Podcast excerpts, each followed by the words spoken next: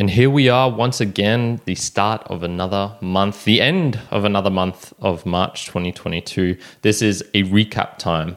Now, before I get into the additional commentary on the books that were reviewed on this channel, I do want to highlight one thing, and that this is a value for value podcast. So I do this podcast with the expectation that I'm providing value for you, the listener, also viewer at home, because we put I put this, we put this both on the YouTube as a video format and then also on the podcasting platforms as an audio only one as well. And uh, I put in a lot of time, a lot of effort into these things, and this podcast cannot continue without this. This video series also cannot continue without your help. So uh, there are many ways to do this: time, talent, or treasure. You could take the time to share this with another friend, spread the word out. It does help having uh, more viewers listening and and having nice things being said about it as well uh, talent. You could uh, do a little piece of, of uh, Excel work for me, or you could look at this and say, mm, your videography is not so great. If you put the light here, uh, this would produce a better effect, things like that. And then, of course, treasure. This is helping to fund, I suppose, the, the podcast. So, for whatever value you got from listening to the probably 15, 20 minutes that this episode will last, how much do you value that? Is it worth uh, a dollar? Is it worth ten dollars? Is it worth hundred dollars? You know, whatever you choose to to send value is um, is is whatever you decide. And and I suppose I, I'm just emphasizing this right now because the the core aspect of value for value is is being able to continue doing this long term so I don't have to resort to something I really, really, well, I won't resort to, which is advertising. I, I, I, respect my time and I respect your time too much to force something in front of your face that I don't believe in. And so if it ever gets to the point where uh, I have to make the decision of either to continue the podcast or put advertising in, I'm going to discontinue the podcast. So just letting you know that um, straight up at the front, uh, we this is all done through the help of, of Podcasting 2.0. This is now a Podcasting 2.0 certified um, show because I have the shirt to match with it as well. And um, so, if you do want to to help support financially the show, you can go to newpodcastapps.com, choose one of the ones with value. And I also do chapter art, images, all of these sorts of things. Um, I don't really highlight this enough on here. And so, um, because when we're doing the book reviews, I really want that to be a sort of standalone piece that you can get go in, get the most value out of, and there's not too much fluffing around. With these recap ones and uh, me adding additional um, explanations, thoughts, and things like that. It's it's more open to interpretation. It's more it's more uh, the, the, a better suited format, I should say, for that. So just letting you know that. Um, and I also do put chapter art and images as you'll be seeing seeing and uh, on on your screens, both when you're watching the video and also in a decent podcast app, which has the chapter images. One I would recommend is Fountain. I, have um, found that quite useful, and it has nice big uh, chapter images, so you can see everything that is going on I think that'll be a, a good place to to end that little section, and then we'll go on to now the book recap. So the first one that really jumped out at me, my favorite of the month, was One Flew Over the Cuckoo's Nest, or The One That Flew Over the Cuckoo's Nest. Can't remember. And this was a, a book that I'd heard a lot about before, and um, funnily enough, I'd never heard the actual story of it. I, I, had no idea what to expect coming in. I didn't know it was going to be about a mental hospital. I didn't know it was going to uh, talk about the themes that it did. All I knew was that I'd heard this was a good book. And there was a couple of things that I mentioned in that book review, but didn't get particularly onto because I felt it would probably take too long, to be honest. And so I decided to save them from for here. And so a couple of notes I was I was asking was does the combine matter if its presence is not noticed by your consciousness? I.e., there was this force that appeared that uh, Chief Bromden uh, noticed, which was it's sort of like a crushing, overwhelming societal stigma, is sort of how I like to put it. A power that wanted to meld and mold everyone into a sort of sort of defined format. It wanted to eliminate the the chaos that was in the world and and make it more ordered and neat, which is you know not necessarily a bad thing on its own, but when applied to individuals, I th- I think that's where the the the book was was really trying to get at. It's um, this was written, of course, in a very special time in history when the the U.S. government was big, being very um, restrictive on its citizens, I would say, and and trying to to meld and force people to you know don't take drugs. You need to be patriotic, join the war effort. You need to uh, work hard for your country, get a nine to five. You know, we're all in this together, sort of thing. And uh, to do this, it would ha- be trying to meld people into like the perfect worker. You know, you fit into this box and you do this thing. You do fit into this box and you do this thing. And so uh, a lot of people seem to be getting left behind. And one of the questions with all of that, I guess, was does it matter if you don't notice it? So, uh, in essence, the question I'm asking is it okay to be a sheep in life? Is it okay to to just be blissfully unaware? You know, uh, ignorance is bliss, that sort of mentality. And I, I think you could make an argument for that, and I think you could almost make an argument for noticing the combine and but but almost deceiving yourself into to thinking that it doesn't exist. And I say this because you know what what's a good life? What is it to to live a good life?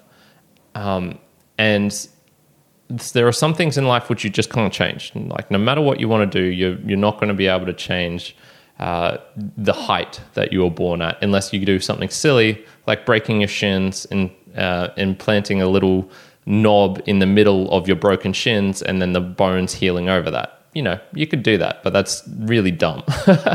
and so I think there's some things in life which which you just can't change and I would almost argue that there is this thing that happens when humans get together in groups and whatnot and there is a force that is generated from this. It's not necessarily malevolent. It's not necessarily dictated by a person at the top saying we should force everyone to behave like this and you know if you take drugs you you you'll get wild thoughts that are outside the normal thing and you might behave differently um, and so I was sort of thinking like you know Chief Bromden was a really smart guy from what you could tell in the book he was very ob- um, observant he uh, sort of did the smart thing which was keep his mouth shut and you know behave like a um, like a dumb deaf mute um, even though he had this rich inner world going on. And this allowed him to survive in, in this place longer than anyone else um, because he was the one of the longest people who was staying in there. And so I was just thinking, yeah, like what if he had taken the option of of fooling himself into into not thinking that this this thing existed or or you know fighting back in a different way fighting back in the sense of um, almost like he did i guess in a sense which was behaving one way to to get on in the world, but having still having this rich inner life. I don't know. It was it was just making me think that just because something is there, um, you know, there there could be a, ca- a good case for saying like, if it's not noticed by your consciousness, is it really there? Is it does it even really matter? Sort of getting to the question of you know, if every human died, would the universe still exist? Um, you would still say probably yes, like, oh, the earth is still there. It's still, you know, it's not like the sun's going to go away just because I, I go away. But there is something about the observation is also important to the to the thing itself. I don't know, kind of rambling a bit to be honest, but um, that that was one thing.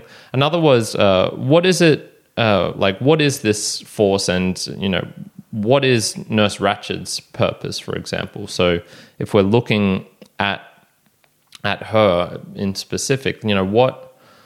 Why was she so? Um, why was she the personification of this of the the combine of this force trying to meld people into an, um, a, a narrow box where every movement could be controlled. And I didn't get the feeling that she loved the the power of like it, it, wasn't like she was getting good feelings from being able to dictate dictate arbitrarily what you know the inmates or what the mental patients could do or couldn't do. I, I didn't I didn't feel like it was the normal association which you would maybe get from a dictator, which is you know the love of power or this this overwhelming joy or, or like good feelings somehow being mixed in because it seemed like she was pretty bland throughout. It seemed like she didn't really have good feelings per se. Um, and and I would say like there there really was no purpose. That it it simply is.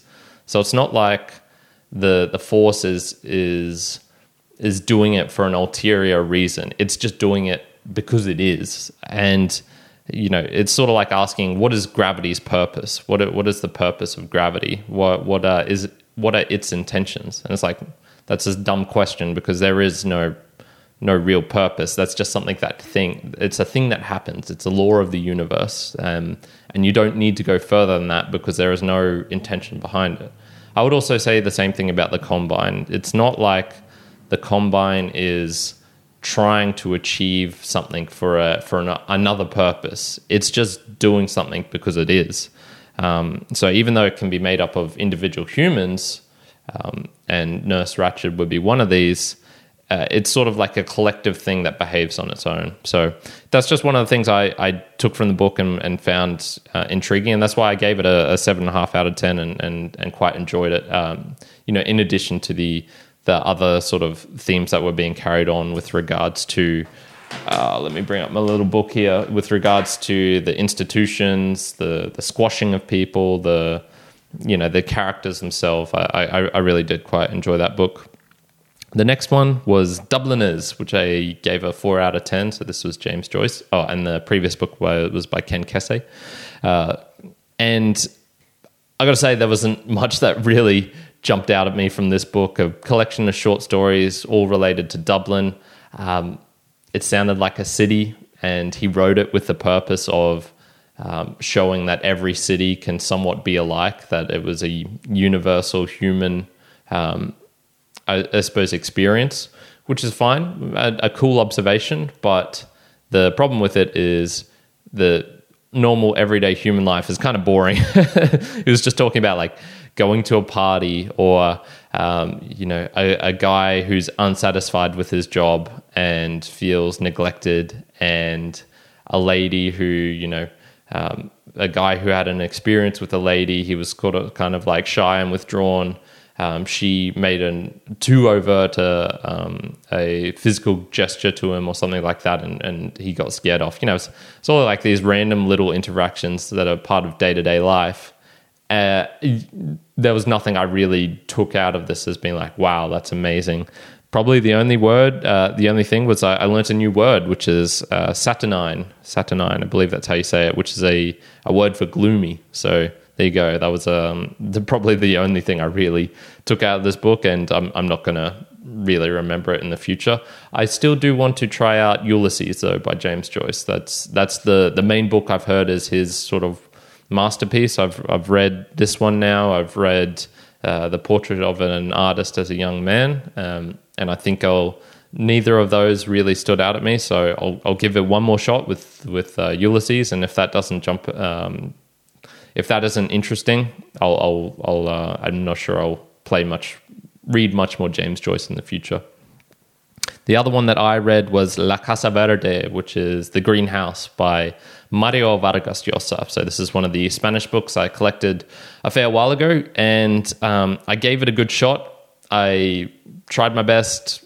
Uh, I, I, shouldn't say that actually. I didn't try my best. I the the the way I read it was kind of silly, and over an extended period in Spanish for an experimental novel was not the way to to go um, to try and experience it. That being said, I have a feeling if even if I read it in the English version, I probably wouldn't have enjoyed it because uh, I, I did give it enough time for it to do something for me to really jump out at me, um, and it and it just purely didn't. Uh, there was particularly these uh, the the Latin American boom period, which was when this was written was a, a period where a, a, lot of South American artists were experimenting with new forms of writing. So, um, a couple of other books I've, I've covered with relation to this period were by um, uh, geez, uh, Carlos Carlos Fuentes. Um, I think I covered one of his books. Um, uh, Luis Jorge Luis Borges, the famous famous Colombian Gabo. Um, uh, Gabriel Garcia Marquez. Uh, so these are books like Cien Años de Soledad, things like that. And there was these sections where he would just fill the page. There would be no paragraphs, no line spacings, no nothing. you couldn't tell who was writing it. Was it a narration? Was it a um, like an internal monologue? Was it a, a, description of the scenery of what was? Ha- it was it was just really hard to understand. Um, so yeah, not not my favorite book. I would I would say so. I, I ended up giving that a two and a half out of ten. Um, I can't particularly recommend it to be honest. The last one was Steve Jobs, which uh, was written by Walter Isaacson. Juan covered this book, so I didn't read it myself, but I did listen to the, the book review. And this is one of the few that I would say I'm really glad that Juan did a review of. And uh, I was really appreciative of having these, this review available because, as he mentioned and showed, it's a thick book, 500 and something pages. And whilst I am intrigued about Steve Jobs just because of the impact he's had on this world, uh, I'm really glad I didn't have to read it because uh, I'm not a fan of assholes. Uh, I'm really not a fan of assholes. And he, uh, from from the the book review, it sounded like he was a real big asshole. And I, there's just something in me which doesn't. I, I I, I it, it makes me angry hearing about people who mistreat other people like that. And even if they're doing it for an amazing purpose, for creating this amazing product, the iPhone and, and whatnot, and you know, a huge one of the biggest companies ever in in Apple. I still was just like, nah, fuck that guy. I uh, fuck that dude. I, I, I, I couldn't be asked. I couldn't be asked. So I'm really glad Juan did it. Um, read the review. Uh, probably more interesting for him because he he does product things himself, and just honestly, the the whole Apple saga just doesn't doesn't really capture my interest. So glad that Juan read it, and glad it wasn't me, and he gave that a seven out of ten. I'm going to jump now onto the Boostagram Lounge. So I talked a little bit before about how you can help support the podcast, and we have a bit of support here through Peter predominantly, um, only Peter actually. So there's a couple of messages that he sent through. The first one was uh, all of these were sent through Fountain. And the first one, 2200 Satoshis, thank you, Peter, was the, the Irish are some of my favorite drunks. Uh, Dubliners, uh, that was talking about Dubliners by James Joyce. Yeah, I'm, uh, I'm trying to think. I, I don't think I have a favorite drunk per se. I wouldn't say that there is one species or of of race or country or gender or mix or anything that is my favorite drunk. Um, I th- I think I just enjoy individuals. So individuals probably, and even then, um, yeah, I, I, I don't hang enough around really drunk people enough to to be able to comment. Um, so. Uh, I'm glad. I'm glad that uh, the Irish are your favorite, and you know that was one of the things I took out of the book. You know, if you if you go to Dublin, like there's going to be a lot of drinking going on. So uh, that that that's something to to think about. A question. So this is uh, 1,222 sats, and he's um, he asks, "Do you pick books with a show review in mind, or would you read these particular books anyway if there was no podcast involved?" I would say, for the most part, I would read these books anyway. Uh, I'm not, for example, going through old book reviews and seeing which ones were the most popular and then reading more books like that. Um, I do know just offhand that the most pop- popular ones have been the Gulag Archipelago, um, Ordinary Men, and then I suppose more classic ones um, were would probably be up there um, in terms of the most popular ones that that I've read. But I, I don't do that, um, uh, and the only you know it's it's it's really hard to to sometimes look at things and say oh yeah this is the motivation and if this wasn't here I would exact act exactly the same no probably not true but I would say for the most part um, I, the books I take are, are, just ones that I've heard about uh, in casual conversations on podcasts or someone's recommended it to me uh, you know a couple of these have been because um, uh, an audience member has suggested it or said that they enjoy it, things like this. Uh, but the only time I've really picked books for the purpose of doing it for the podcast was when I was behind in my reading schedule and I needed a, a thin book to get through. So there was a couple of times when, for example, I read the the Old Man and the Sea by Ernest Hemingway. Um, there was a book review, The Bell Jar. I'd previously read that book and it was fairly short, and so I just sort of skimmed it again to to re reassociate myself with the book and then did a review on that. So those have been the only times that I've really done that. Um, but for the by and large, for the most part, I, I just go all over the place, and so I think you can sort of see that. Like it's not like I, I have a particular theme that I'm concentrating on, or or anything like that. The only difference I would maybe add to that is my reading schedule compared to last year is done as significantly lessened. So back then I was doing two book reviews a week. So that whole year I probably read close to 80 something, maybe even 90 something. This year I'll probably be closer to like 40 something. So I'm reading about half half as much. And that mm, does that play a part on it? No, not particularly. Um, I would I would say my my motivations for doing these reviews are just because I like doing them. I um, and the books that I pick are are for myself, I guess. Um, but I will also review ones if if there is an interest in hearing what my opinion on that book is. So, uh, for the most part, no, I would say ninety percent. It's it's not related to the this, maybe even ninety five percent. The last one is uh, Of all things I've lost, I miss my mind the most. And that was a, a quote by Ozzy Osbourne um, uh, for the One Flew Over the Cuckoo's Nest, 2,178 sats. Uh, of all the things I've lost, I miss my mind the most. it's a it's a nice quote. I'd probably have to think about that for a bit, um, and particularly in the the context of Ozzy Osbourne, who seems like a pretty wild character. But yes, that, a it's a good book to examine. Um, the the craziness, I guess, in essence. But the funny thing is, I most of the people in the book seem really sane. it seemed like a really a really sane book for uh, for uh, considering it was set in a in a mental hospital. So the last thing, oh, there was one other aspect I wanted to bring up, which was a, a comment, and so this is sort of how you can also be helpful in terms of um, time or, or, or talent. And this was a comment left by M76Q5, who is um, a pretty regular uh, listener to this channel and also leaves some very nice comments on the um, on the YouTube. And I wanted to bring this one up because this is also, uh, I think, a good way of interacting with the show and and and helping out almost. So they say good review, and so this is talking about the Ken Kesey book, one the one flew over the cuckoo's nest. Um, it's one of my favorite books, along with 1984. This guy gets it. Yes, my favorite book as well. Uh, and I've read it three times. The other book by Kesey is nearly unreadable. Okay, good knowledge. I don't particularly need to do that then. I think that many of the patients are not, are not that mentally off to emphasize the role of power and control. Um, obviously, in society in general, everyone gets the combine sooner or later. Oddly, I've known many people from Eastern Europe who think the novel is one of the greatest and most accurate books slash novels ever written. That is pretty fascinating info.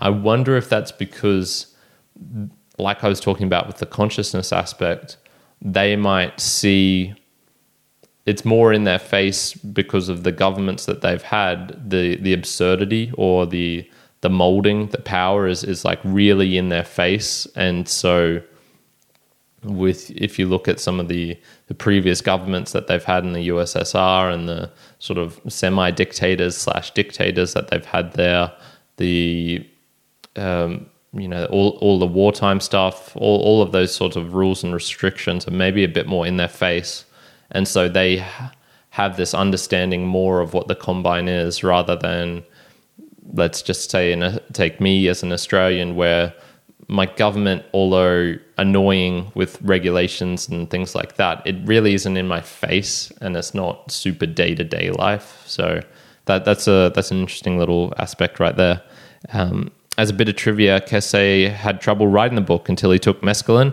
Then, under the influence of that drug, the character of Chief Bromden came to him and he could write the book. It is very much a book of its time as well as a great novel. Thank you. Thank you for that comment, um, M7. That's uh, very helpful. And I, there's a lot of useful little tidbits in there which uh, I wouldn't have known about unless he'd written it in. So, if you're watching the YouTube right now, leave me a little comment. And if you're listening to it via the audio, leave me a, a boostagram. So that's a, a, way you can get interact with the show and, and give me a little bit of content as well. So thank you very much.